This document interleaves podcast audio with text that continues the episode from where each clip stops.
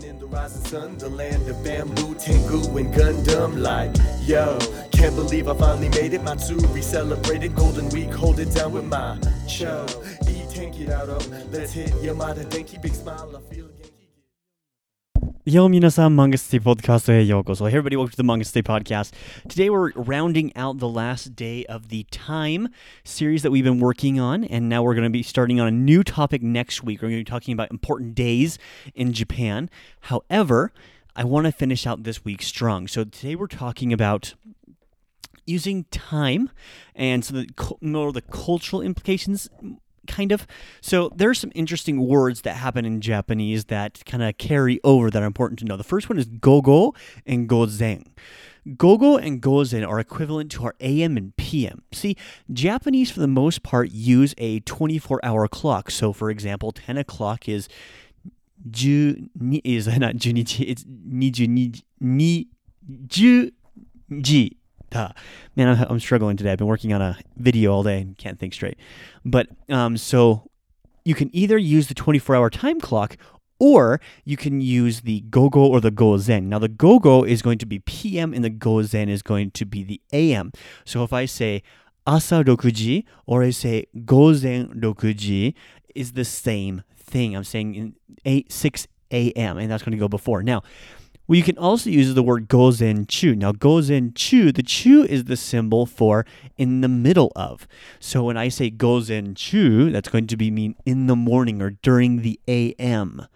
Because the chu is the during period in that specific sentence there. So this AM and PM concept is extremely important, particularly when we are differentiating outside of the 24 hour clock.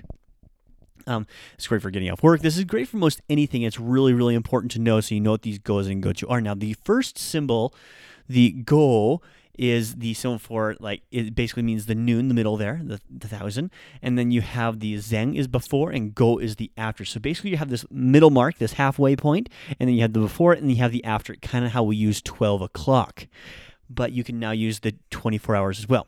The next really, really important thing is the differentiation between things like ato and no, and uh, mae. You can use those for time as well, but in case something happens, you can also use choto mae and choto ato, or ato choto. Both those are commonly used, and that just means a little bit before each of them, which is another common expression that you'll find in Japanese regarding time.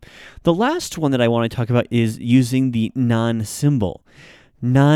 Nanji. So there are a lot of words that are intrinsically question words in Japanese. One of these is nanji.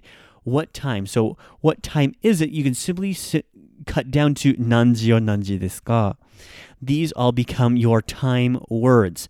However, I am already out of time. I hope you enjoyed this. If you have any questions or about time or anything else we need to talk about in the podcast, hit us up. We're always happy to hear back from you folks.